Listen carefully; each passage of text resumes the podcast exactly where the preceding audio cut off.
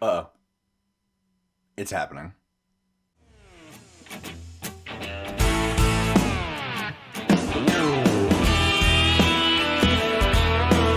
Listen up, y'all. And with the sultry tones of Bryce Hensley just getting in there to lead us in, welcome to Indy Ball Nation. My name is Ryan. You might know me from ALPB Roundup. You might know me from Indy Ball Nation. You might not know me at all. That's fine. Here at Indy Ball Nation, brand new project. Uh, the goal is to feature Indie Ball teams, players, staff, fans, deep dive into everything from analytics to marketing to fandom experiences, whatever it is in the Indie Ball world, you name it. I want to be talking about it. I want to be involved with it. I want to be talking about people who know it much better than I do, which is a good number of people, but we'll get into that later.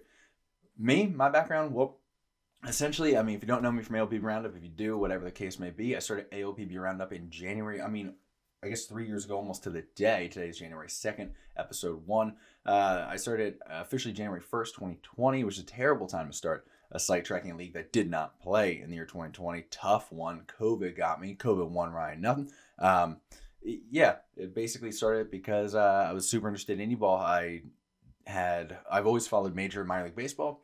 Uh, my wife and I like to go out to games, fiance at the time, and uh, we I don't know we just saw we were in the Lancaster area, so we went to a Lancaster Barnstormers game, and the next week we went to a Somerset Patriots game, and the next week we went to a York Revolution game, and all of a sudden that was it. I was hooked. I loved it. Loved everything about indie ball. I love the quirkiness, the players, the stories, the uh, variety of backgrounds people come from.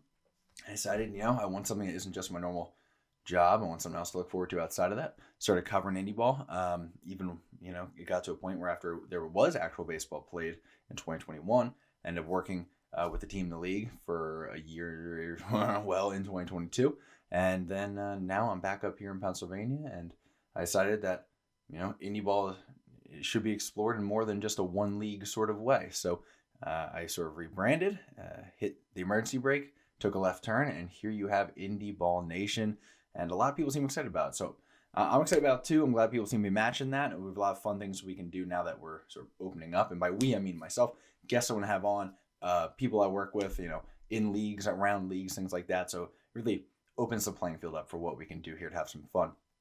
What we're trying to do though, shedding light on indie ball, what it is, who plays it, and what's going on around the 70 plus organizations doing battle in this quarter of the industry, both on the field and off the field. So let's start by asking the basic question here. We'll have a little indie ball one on one, if you will. Let me break it down to basics for anyone new, any new friends, any of the familiar faces. You can just sit back, relax, and harshly judge how I describe indie ball to people. It's okay. I do too. So it's fine. I'm just as guilty. So I'm not going to judge you for doing the thing. You judge me, and I won't judge you. And then I'll judge you when you do it. Feel me? We're good. We're doing great. First and foremost, a common misconception about indie ball is indie ball is amateur ball. It is not. Indie leagues are very much professional baseball, and many of them have higher quality play than some of the minor leagues that you may be familiar with. The indie leagues exist outside of the affiliated baseball structure, as in like the affiliated Major League Baseball, uh, affiliated with Major League Baseball, so the minor leagues, if you will. Technically, this affiliation of independent and not affiliated will also uh, include major international leagues like the NPB, the KBO in Korea, uh, the Caribbean leagues, and the like. But when we talk about indie ball, well, we, we, me, you probably, yeah, are talking about is the seven notable indie leagues within the US and Canada because USA does have, or Canada does have a thriving independent scene. These leagues are full of a variety of players from a variety of backgrounds who are not on major or minor league rosters for a variety of reasons. Now, what those reasons are, many of them are just looking to get noticed by MLB teams who will purchase their contract from their indie ball team and place the player somewhere in the minor league system. Others, they're just looking to get picked up one way or another by a bigger indie league to bolster their chances at MLB scouts seeing them. But many other players fall into a different category depending on the league, um, especially if we're talking the American or the Atlantic League. Um, a, there's like career indie ball guys in a weird way of saying it, but also you got a mix of like former MLB guys, and then you have also mixed in um, you know, former MLB guys who aren't necessarily looking to get back to the show, but just sort of playing out the career. So it gets very, there's a lot of variety within even the varieties of the type of player, which is a great thing that indie ball brings to the table. And within the leagues, there's a lot of variety. As I've already mentioned, the American Association and the Atlantic League do have a different type of player. Now, They vary in on field rules with familiar things like the zombie runner on second in extra innings and pitch clocks, as well as less familiar rules like the home run shootout style knockout round used in place of extra innings in the Pioneer League. They also vary in rules for managing rosters and in turn talent levels across each league. The Big Four, as I call them, the Atlantic League, the American Association, the Frontier League, and the aforementioned Pioneer League, these four leagues range in talent and types of player largely due to roster restrictions in each league. These roster restrictions, guess what?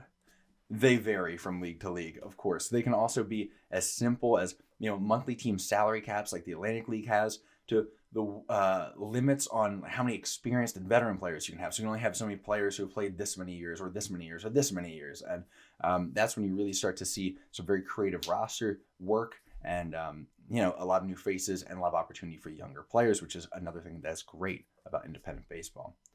These variations continue into the other three indie leagues. I haven't mentioned them yet. The United Shores Professional Baseball League, the Empire Professional Baseball League, and the Pecos League have a lower level of play but they often showcase very talented players who will find their way into other leagues. That that's where you tend to find guys whose main purpose is finding their way into another indie league to get noticed by MLB scouts. Well, um, since we're discussing talent, let's you know there's a good bit of fluctuation, oops, variety uh, within each league, but generally we might as well talk about it. The Atlantic League and the American Association are seen as the top leagues and equal and often slightly better than uh, like double A teams if you have familiarity with minor league baseball. Um, former major leaguers tend to find their way into that league. The top prospects, uh, sort of former top prospects who have uh, worked their way back out of minor league baseball, tend to be doing their bounce back in independent leagues in the Atlantic and American. Uh, Frontier League teams have been improving of late quite a bit and are generally seen to be somewhere between high A and double A talent levels most days. There's a little bit of fluctua- fluctuation day to day based on kind of weird things like who's on the mound, you know, the quality of uh, a team in a baseball game can really just be affected by who your starting pitcher is and who your fifth guy is on the bump. So, you know, always be aware of that. Meanwhile, the Pioneer League teams have a lot of undrafted former college players that lately have delivered baseball games at something between a single A and a high level, which is very good from them. That's exactly what you want to see from the Pioneer League. These four leagues are also referred to as MLB partner leagues due to agreements between the leagues and Major League Baseball. But these agreements have not been altogether well received and many people are skeptical of MLB's motives for roping these leagues to the mothership. So I and many others continue referring to them as independent baseball leagues. One, out of habit. Two, little out of spite, just a little, you know, just a little, a little spite. Uh, just a little spite never hurt anybody. Um, and then it, I, it, it, there are pluses. There's there's a marketing component. It's good to be an MLB partner league, but um, we're gonna call them indie leagues. It's Indy Ball Nation. Feel me? That's why we're here. Anyway. All this variety and lack of restriction from rigid MLB organizations is what gives indie ball the free flowing excitement and like opportunities to showcase fun environments as well as players, which is what I fell in love with and what we'll be talking about plenty on this channel. Now that all that is out of the way, now that we've moved on from Indie Ball 101, we've already got some catching up to do. So let's take a look at what's been going on in the big four indie leagues uh, so far this offseason we'll be keeping this pretty brief. Uh, there's a lot. There's always a lot going on. There's seven leagues. There's 78 teams. You know, um, but we'll keep this pretty brief. We'll paint with broad strokes because we have plenty of off season left. Your boy needs some content in the future, and we got all, like episodes so we can uh, really devote to how Pioneer League rosters are coming along and how the Frontier League, uh, you know, transactions or front office juggling will affect things. But for now, let's just go over things, get up to speed a little bit. Um, it won't really go in too much into things like um, the league reviews and previews we'll do and the projections we'll discuss for players and teams. We'll start with the Atlantic League. The Atlantic League playoffs ended with the Lancaster Barnstormers completing a strong second half push with their third league title and their first since 2014. The Legends Courtney Hawkins won Player of the Year for the Atlantic League as well as all of Indie Ball, according to Baseball America. He is now heading to Japan for 2023. Good for you, big man. Meanwhile, Daryl Thompson took home his second consecutive Pitcher of the Year award for the Southern Maryland Blue Crabs, and that's obvious. He's gross. Go check out Daryl Thompson. If you're anywhere remotely near a Southern Maryland Blue Crabs game, you can line it up. Go see Daryl. You got to do it while you still can. The man's graying. Doesn't matter. He'll pitch till he's 75 because the disgustingness that comes from his hand is blessed by God, and we're blessed by God to be seeing that. You feel me? That's between us and the Lord why Daryl Thompson's hanging out with us, but he's doing it, and that's good for you and me. Shortly after the season, the Lexington Legends were sold, uh, and the one year Wild Health Genomes, who were playing in that same ballpark as the Legends, would be officially folded in favor of Frederick, a Frederick, Maryland team that will share a ballpark with the Draft League's Frederick Keys. Now, this is going to be the final year for this shuffling, which has sort of happened in the Atlantic League while they wait for uh, Hagerstown, Maryland to have a new ballpark built so that they can put their 10th team into that ballpark. Uh, though there are rumors that Frederick may be considering you know, an Atlantic League move on a more permanent basis, which is interesting to track for a few reasons. One, it would then require likely uh, further Atlantic League expansion unless a team is leaving the Atlantic League. Got to have an even number of teams. Um, but also interesting because I haven't seen a ton of excitement in Frederick, Maryland, and around Frederick and around the organization for this Atlantic League team to come in, um, which is fascinating. That could be a marketing strategy. That could be doing a delayed run and an announcement for that. But um, so we're not going to judge too harshly at this point, but it is something to keep an eye on because uh, there wasn't a lot of excitement in Lexington for the genomes, and that was a bit of a train wreck. If you followed ALPB Roundup last year, y'all know what's up. If not, we'll talk on it another day. Looking uh, elsewhere around the league, well, I guess uh, in Lexington, really, because they did have two managers managing two teams, and now there's a shakeup. So the Legends manager, PJ Phillips, is heading to the Frontier League's New Jersey Jackals, while the Genomes manager, Mark Minicozzi, is on the move to a yet to be announced destination. Elsewhere, Rick Forney replaces longtime York manager Mark Mason as Barry Lyons grabs the Lexington manning, ma- managing job that was vacated by PJ. In the American Association, since Fargo Moorhead clinched their first league title over Milwaukee in walk-off fashion, the league has announced that they will be adding a pitch clock for 2023, something the Frontier League and Pioneer League will do also. Uh, the Lincoln Salt Dogs have brought in Shane Tritz as their new GM. The Winnipeg Gold Eyes made a splash for bringing Greg Tagert. Tagert, he's already spent 16 years with the Gary South Shore Railcats. That included three league titles, one of which was the 2013 American Association Championship. So they're bringing in a vet who knows his business to the team in Winnipeg. He takes over Rick Forney, who left for that York job that was vacated by Mark Mason. In the Frontier League, the Quebec Capitale, Capitales, Capitals, Capitals, Capitals, Quebec Quebec. Sorry, dude, French? What are we doing? Oh, what are we doing? Don't get me started on the Trois Rivières situation. It's not going to be pretty anytime I decide how I'm going to pronounce it. All right. So if we're in the French Canada situation, just buckle up. You're going to be mad. Leave a comment. It's okay. It's okay. Hey, you and I, you can just not like it. It's okay. And maybe you'll get it right eventually. But whether I can go to Canada is already a little up in the air because your boy likes to have a good time. And uh, so it doesn't really affect me much. So oops. Um, but yeah, until of course Quebec, you know, is the best team in the Frontier League. That's tough. This is a whole sidebar. We probably shouldn't have gotten into it. Episode one. Regardless, they finished a wild ride. Quebec did. Uh, Quebec. I'll give you that. Quebec. All right. Uh, they finished a wild ride that began way back in 2019 when they had an uncharacteristically bad final year in the Can Am League. Um, they, they didn't finish well. They're typically a very good team. Um, wheels kind of fell off, injuries happened, just things didn't come together. Um, but they did score a top draft pick out of that, which is good for them. And they moved into the Frontier League like the rest of the Can Am did. Um, after not playing in 2020 and then playing sort of half of 2021, they played as Equip uh, Quebec. Uh, Quebec. Mm-hmm. Uh, uh, which half the season they had to be a travel team because of regulations with uh, the Canadians. Uh, the team returned with a vengeance and grabbed the Frontier League title back in 2022. It was a very long, extended, like sort of rebuild slash a full build. It was, it was a very. it's hard to even call it a rebuild when you almost have to strip down and restart the team in many ways. So it was a very impressive job. I had the chance to meet Quebec GM Patrick Scalabrini at a Black Sox event, uh, Canadian baseball guy through and through. Uh, that Black Sox, anything Black Sox, that's something we'll talk more on down the road because it's a fascinating piece of indie ball. The real indie ball of indie ball. I love it. Um, I think Joe Torre, uh, not the Joe Torre you're thinking of, unless you are thinking that Joe Torre, in which case I should be doing this video in a, probably a car uh, live like he does.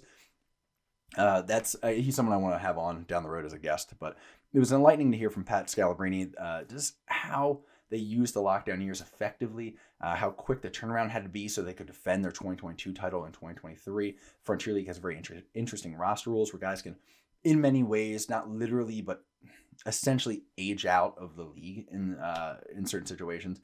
So it's constantly shuffling and figuring out, okay, how do I rebuild this roster in a way that can legally, within league rules, come back next year? So it's been fascinating to see what they're doing. Uh, the league's pitcher of the year from Quebec, Miguel Cienfuegos, great name, and MVP Tri Cities Brantley Bell were both signed by the San Diego Padres last year. They went on a little shopping trip for themselves, or last month, rather, last year too, count it. Um, there's been a lot of movement of managers in the Frontier League. The the Florence, it, we'll just go into all. We'll sort of do it list style, right? The Florence Yalls replaced manager Brian White with former pitching coach Chad Rose. Chad's the dude. He's got a mustache. I like that vibe for Florence. The Lake Erie Crushers named Jared Lemieux as their new manager and director of baseball ops. The Windy City Thunderbolts named longtime MLB vet Richie Sexson, that big sexy from the Northwest, who is still talked about in Wilmington, Delaware, for where I used to work, for how he took over the 1995, yes, 1995 Carolina League Championship Series for the Kinston Indians, RIP Kinston Indians, against the Blue Rocks as their new 2023 manager. Man, daggered that championship series. Absolutely ripped it out. The Blue Rocks had a nasty pitching staff. Sexson didn't care whatsoever. Now they're putting him in a pitcher friendly park, so you know it might be a little bit uh pitcher friendly situations is not something he's a stranger to based on that championship series. I think Richie might have an interesting challenge in front of him with the Thunderbolts, but I'd like to see what he's going to do. As I mentioned previously, PJ Phillips is the new manager of the New Jersey Jackals, the 2021 Atlantic League champion manager in his first season in the Atlantic League. Uh, it'll be interesting to see how he does. I believe he also won in his first year. He was a player manager uh, with uh, did it did it v, nope. I always forget the name. The V team, Pacific Association. Don't blame me. They're not around anymore. I can tell. Visalia, Visalia did it. Did the thing. Um, he was managing them uh, back in the Pacific Association his very first season as manager. So we'll see if he goes three for three in first seasons in leagues managing, winning championships. That's something to watch. The Sussex County Miners named Chris Widger as their new manager. His former manager Bobby Jones will now run baseball operations for both the Jackals and Miners. That's something to watch moving forward. And the forever traveling Empire State Greys, speaking of things we need to watch moving forward, I think a lot of people, both inside and outside of the Frontier League, were a little bit surprised that they're returning after historically poor 2022. They won like less than 10 games. Uh, they will now be led by former York Revolution manager Mark Mason. That's something we'll follow because he is certainly a manager with a strong resume, but boy, was that team dreadful last year. So we'll see what Mark can put together. It's a lot of bus trips for you aboard Mark. Something else to keep an eye on is the Jackals move into the currently being renovated historic Hinchliffe Stadium. Tons of money being put into it. Former Negro League Park. Very, very cool situation. Throwback shape. It's got like that polo grounds feel to it, sort of in the way you got to align the field to make sure you can play some ball in it. That has the potential to be very cool, very historic, very important for the culture and society around there. But there are plenty of red flags, including the design of the place as a multi use facility and the city of Paterson, where the ballpark is located. Moving on from all the changes within the Frontier League, let's talk about the Pioneer League, who just completed their second indie ball campaign after being cut loose from affiliation during the pandemic. Other than re signings and picked up contract options, there's not too much that's happened since the Grand Junction Rockies knocked off the Missoula Paddleheads to win the championship last September. Glancing at the headlines here, the Rockies, they've finally rebranded to the Grand Junction Jackalopes, which is one of my favorite new fa- like logo sets in the indie leagues. Go check it out if you can give it a shot. Like uh, you find it anywhere, website, social media, whatever. Uh, the Rockies name that held on longer than I think many of us expected after they were no longer affiliated with the Colorado Rockies, which is kind of a weird vibe. But I'm glad they took the time, got this Jackalope set up right. It, it looks pretty good. Um, Beyond that, Missoula's Big Moose at first, Jason Newman, he was named MVP, while the Billings Mustang starter Elijah Gill claimed the league's Pitcher of the Year title. Also noteworthy, Billings' longtime GM Gary Roller retired from his role with the club. Glancing at the group of three, as I guess I'm calling them for now, I'm still deciding how I want to land on that. Uh, there's not a ton to discuss, but as a reminder, in the United Shores League, the Birmingham Bloomfield Beavers pulled off a slight upset of those Utica Unicorns to claim the 2022 title. In the Empire League, it was the Tupper Lake River Pigs beating the Plattsburgh Thunderbirds to win the championship, and the league announced that their new team name in Malone, or their new team in Malone, New York, would be named the Malone Borderhounds. Solid name, kind of like the vibe. Logo seems chillin'. Uh, finally, in the Pecos League, the Roswell Invaders won the league title over the Tucson Saguaros for their fourth title in 12 years. As far as what to expect for the rest of the offseason, transactions for all leagues will start to increase in pace from now until each opening day. I'm looking forward to league previews and projections for as many players as possible, for as many teams as I can get to, ahead of doing some season preview episodes for each of the leagues. You can follow along during uh, episodes with how projections are going or on social media as that all comes together as well. For those wondering uh, about those opening days and their dates, well, the Atlantic League opening day is the fir- is the first one of the Indie Leagues. is on April 28th as they start their 126 game season. That's the longest in all of Indie ball. The American Association's 100 game schedule and the Frontier League's 96 game slate will both get underway two weeks later on May 11th. And just about two weeks after that, we'll see action in the Pioneer League on May 23rd as each of those teams play the first of their 96 scheduled games. Elsewhere in Indy Ball, the United Shores League will get their 33 game season going on May 19th. The Pecos League is set to get underway with their 50 ish game season on May 25th. And then, uh, though I couldn't find a complete schedule for the Empire League at this time, opening day is on the calendar for June 9th. Though there's plenty of time until all those opening days, there are some storylines to watch here, such as how Frederick will come together in the Atlantic League, what Hinchliffe Stadium will look like for the Jackals in the Frontier, and the Pioneer League's Northern Colorado Owls, who I haven't mentioned, they're still looking for a manager. So that's just to name a few things to keep an eye on here. We have lots of time to dive into that and assess all those stories and more in the future, and believe me, we will this episode so far has been very much ripping through rapid fire, talking details, talking about, hey, this is what's happened here. Like, not in details, I guess it's broad strokes type of thing.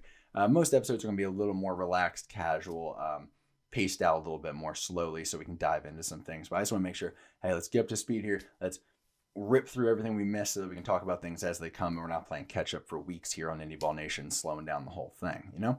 So, moving on, a little bit of business talk. Uh, I like to add a little bit of business talk into each episode. Hopefully, that's sort of the, the idea, at least either a, a guest or someone else who, who can kind of talk to us. So, I'm going to be talking about one of the hottest topics in baseball, let alone independent baseball. Someone something I'm asked about all the time. Something where if I mention I'm interested and I do a show in baseball, the next question from especially non-baseball people is, "Do you know the Savannah Bananas? Have you seen them? Have you follow them on TikTok?" So let's talk about the bananas because the bananas are surprisingly controversial. Um, if you're a hardcore baseball guy, I, I, am willing to predict you're not a fan. Um, if you're not, I'm willing to predict you are. And that's been, for the most part, the divide. It's not 100%, but that's what I found.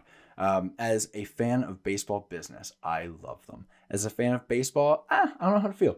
Um, I guess we should start the conversation talking about some of the things that the bananas do right, uh, which is a lot. Things that should be, I believe, also emulated uh, for the most part by many teams. I, I do I love, I eat up baseball business talk. I love that kind of thing. So uh, I tend to think of myself as not maybe an expert, but I know a lot about baseball marketing and branding and things like that. So allow me if you don't mind. I mean, I don't need to pull my resume out. It's weirdly short, but it's also like weirdly in depth for someone covering in the league baseball. But that's a different combo for another day. Check my LinkedIn; it's not to date. Um, but to the point, uh, things I've noticed. I mean, the obvious thing that they do is their marketing is incredible. Their social media works incredible. Million plus, by far, million plus TikTok followers.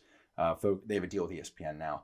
Um, if you don't know, they're a team that played in the collegiate summer cycle down there um, with a few other sort of localish teams. Uh, then it, they identified during the pandemic, since that league wasn't playing, they ended up doing this game Banana Ball that they kind of put on by themselves between them and another team that built called the Party Animals, which have a good vibe. Um, and it became profitable enough and sort of big enough and enough an attention grabber that after last season they decided they would no longer be pursuing the collegiate summer ball angle and only be doing banana ball hosted out of the stadium down there in Savannah, Georgia, as well as going on tour and playing many teams, especially indie ball teams, since indie ball teams have a more flexibility to play, uh, actually play the bananas uh, or the party animals. So, uh, you know, if you're a minor league team, your affiliate, talk about the fun you can and can't have based on being an indie ball or not. Uh, if you're an affiliate team, good luck convincing the major league club that you want the minor leaguers, who they've paid many of them a good bit to, to play an exhibition banana ball game against the Savannah Bananas. Uh, it doesn't look great. So uh, beyond that, I mean, the team is made up of. I mean, there's usually like a four major league, like Eric Byrnes was managing them, but they'll get some celebs, sort of some baseball circle celebs, uh, some a lot of indie ball guys end up finding their way there. A lot of former minor leaguers, things like that. Uh, to be lower level, but they do scatter in some higher talent guys, and, and that makes up the team. But uh, back to kind of what they really do well, which is uh, they know how to get attention, they know how to trend, they know how to get people viewing them, and they sell merch like crazy. The experience of the Savannah Bananas, in short, is intentional. Um, if you ever bought something from them, if you ever bought tickets or merch or whatever else, it's a, like you get a follow up email, which is like kind of funny and like it feels like a Savannah and Bananas like vibe, like talking about like, oh, we're celebrating the office. Here's what we're doing. Here's a YouTube video of how we're celebrating, like all that stuff. Um, they send you like extra stuff with the merch, like cut like uh, koozies and things like that, like little things. It's just a fun vibe. The game is exciting. Um, the things that like even if you call their front office with a question, uh, the the every touch point you know where you meet them and experience them is always upgraded. There's always a little something extra, some Savannah Bananas flavor to it, exquisitely done, adds to the value. And I think that's something that probably every team could learn from maximizing the value. So it's something that you're doing something different. Uh, you're not just you know, another team. You're and dealing with just another fan. You're dealing with like those fans are dealing with your team, which is their team. You love them. You're giving them everything you can, and you know economic uncertainty or you know just a lot of entertainment options out there. It pushes you to be a value for those fans and something that they really they don't want to let go of. They have a fear of missing out on, and also you know they feel that you treat them well, you value them, you value their time and their money, and they you know people see that. I that's I think that makes sense. We go to things that we feel like we got our money worth out of, our money's worth, and things that you know also is an experience that we don't think we can get. It's an experience economy now. Live shows are doing great as Ticketmaster. um, so that is stuff they're doing very, very well. Uh, where does it get a little controversial? Um, well, also, uh, just to close that, the big thing about merch, uh, they have a huge merch operation there. They do limited merch drops, so they don't have extra inventory sitting around. Um, very intelligent way to do it. A uh, few things at a time in the store, all are very attractive, so they can send them quick. Um, and then uh, they, they just have a very good understanding that there's only so many games. The ticket revenue is limited. You can only sell so many tickets to so many games during a year. But there's 8 billion people on the planet that can wear your shirt, that can follow you on TikTok, and you get TikTok revenue. Like all of that stuff is uh, the ESPN3 deal that they now have. All that stuff is what can start bankrolling a team when it's hard to run a good, profitable indie team right now. And Savannah has found a way to do it. And that is something that teams should be looking at, especially as, you know, hey, man, you got to support your employees and your community. So keep an eye on that. Now, things they're a little controversial about. Back to that. Um, the move to only banana ball, I mean, I get it. It's an entertaining way to do things.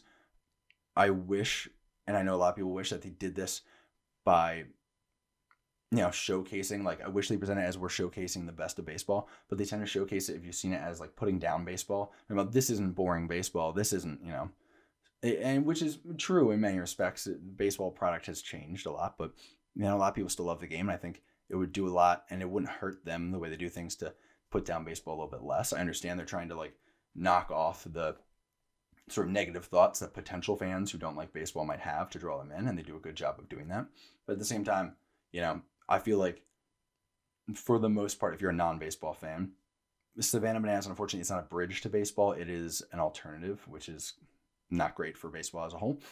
Uh, specific to indie ball, they do grab up players. Uh, I've heard from four general managers now that they have lost players to the Savannah Bananas. That is something that never would have happened previously. That is insane. Does that say something about maybe how indie leagues should work a little harder to keep their guys and to spotlight them and to lift them up and to get them out? Uh, yes. Uh, does that say something about how there are a lot of players who would just rather do make the most of the spotlight with Savannah? Yes, fine. And are there guys who just you know aren't hungry for what ball presents, but they like they get paid well with Savannah, and they you know it's a more laid back vibe, and that's how they rather make their money. Yes, fine, do your thing, cool. But you know, from an indie ball side of things, that is not necessarily a net gain for indie ball as it goes. Uh, and then beyond that, the other complication people should be aware of. We talked about the Black Sox earlier, but it's not just them. Uh, you know, it, it is a lot of these teams when they bring in the bananas are replacing spring training games. The spring training games would have been against maybe other teams in a league or another league, both of which are important, sort of connecting um, experiences if they're done right and marketed right and appropriately, which is another toss up, but we'll deal with that. Um, but beyond that, you also run to games against like the Black Sox or the traveling sort of teams, which would have given opportunities to guys to showcase their talent. And now they're not getting that opportunity. Um, even if we're looking at the rosters, uh, I don't know how ros- they're going to use rosters in these banana ball games. If a guy comes in and gets a hit uh, in banana ball, it, you know, a guy who's trying to gain a spot and trying to earn a spot and show that what he's capable of on a stage he doesn't really get very often. Uh, like we're talking like guys who are barely on the roster, maybe not on the roster, fighting for spots what does that mean? Uh, what does that mean relative to hitting a double off of a Blue Crabs pitcher if you're one of these teams bringing in somebody or a Black Sox pitcher? If you hit it off of a guy sort of thrown between his legs, uh, if you hit it off of Bill Lee, yes, the Bill Lee you're thinking of, uh, who occasionally throws for the bananas, what does that do? Um, what does that say? Does that help you? And I think that's something that is you know worth looking at as not necessarily net positive. Now, I'm not going to come down on the bananas. I do think they are probably a net positive for baseball, as my opinion personally. Um, however, I wish there were some things that they tweak, but I think they are setting an important model for how to do things. A lot of guys tell me when I talk to baseball people and people in baseball circles, I don't want to do what the bananas do. Okay, don't put your players in kilts. Don't dance on the field. Cool. respect the game. Inside the lines, we know what we're doing. There's no reason that you can't take what's in outside the lines that the bananas do and replicate it and do it great. And if you have better talent in the field, boom, that's more power to you.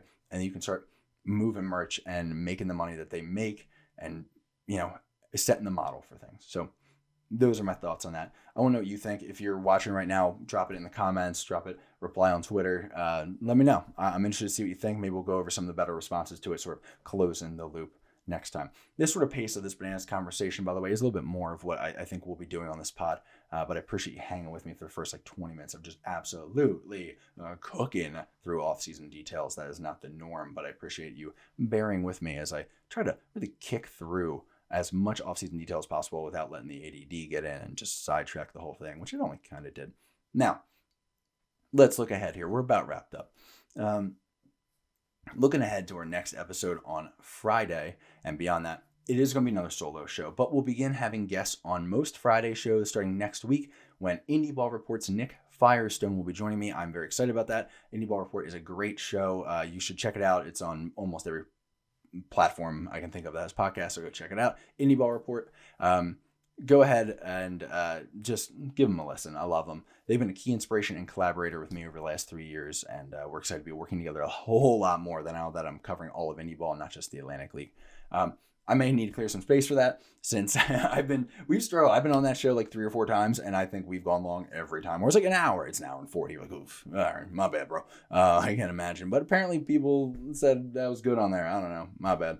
I just talk, and that's how that goes. Um, down the rabbit hole. As you can tell, it's a danger.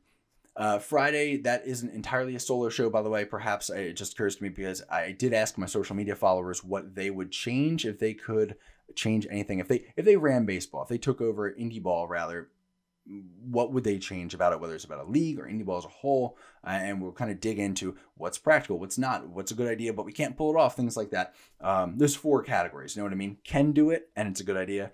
Can do it, bad idea. Can't do it, but it is a good idea. Can't do it, and it's a bad idea. All of those options. So we'll kind of have to scale those a little bit. Maybe maybe there'll be a graph. Maybe there'll be a visual uh, visual aid for the squad. Um, anyway, so yeah, we're going to keep that going. That's going to be a fun time. Uh, you can probably still hop in on social media if you have some feedback for me on that one.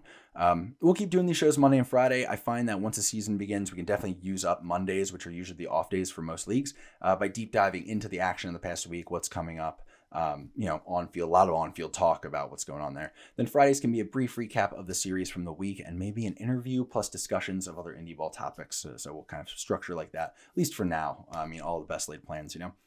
Uh, what to expect for the rest of the offseason? Well, for the offseason, we'll be discussing the signings, coaching changes, player spotlights, analytics, and projections. If you know ALPB Roundup, you know I'm super into the projections. I, I love analytics. I love working in the data. So that's something that I sort of have specialized in over this time. So we'll be definitely looking at that, uh, as well as the off the field stuff, ranging from the business to some more fun topics that will let us shake some things up. With all of that to look forward to, that is all I have for the first episode of Indy Ball Nation. I'll try to keep these. I know they're gonna get longer as the season starts up, so I'm going to try to keep you know half hour ish on a lot of these. Um, a lot of these off-season episodes, unless you know there's going to be a guest, which case we'll spread out a little more. But um, that's the first episode of Indy Ball Nation. Thank you for watching. Thank you for supporting. Uh, I, I, love everyone who watches this show. I'm always impressed that you know guys check in at this show. Well, ALPB Roundup, the artist formerly known as ALPB Roundup. Um, but yeah, thank you for following. Thank you for uh, the fun interactions on social media. Uh, if you haven't yet, subscribe and turn on some notifications on YouTube. How legit is that? Like a real YouTuber? I hate myself. Uh, follow on Twitter, follow on Instagram as well. All accounts are just Indy Ball Nation, which is exciting because I had a bunch of variation in the ALPB Roundup stuff. that drove me crazy. Like, when's there an underscore? Hate that. Shouldn't be an underscore. That was a bad move by Ryan. Also, keep an eye out. This is something that I'm excited about. Keep an eye out for a revamped website. That's not been the priority during the rebrand from ALPB Roundup, uh, but I do think I now know how I want to start using the website. So that'll be, uh, I'll keep you up to date as that comes along. They're going to have some fun stuff hosted there. And uh, lastly, this will be, I believe this is going to be on YouTube only, but I will be getting these in the next couple of weeks onto all, uh, hopefully all major uh, podcasting platforms. So I'll keep you posted. There's a little graphic there of where you can find Indy Ball Nation, but I'll also try to keep an updated sort of list or graphic somewhere of where you can find the pod uh, once it is a pod and not just a YouTube show. But until then, once again, thank you for tuning into Indy Ball Nation. It means a lot to me. Episode one is in the books until Friday. keep on grinding. Indie ball grinders out here, don't be afraid to be independent. Have a day. January 2nd, this is like a bonus New Year's Day. Y'all enjoy it. Get away from the family. Run. Take to the woods. Hide out a while. We got time. Hunker down till the season starts. It's not weird. It's totally normal. It's okay. Tell your job you're not coming in. You got things to worry about. Like, who's going to play middle infield for your favorite weird anonymous indie ball team? Tell them that. See how it goes. I promise it'll probably be fine. Maybe. Maybe don't listen to me. Y'all have a good one. I may not have a lot, but I love what I got. A 4x4 and a good fishing spot. I hope this time my card won't decline.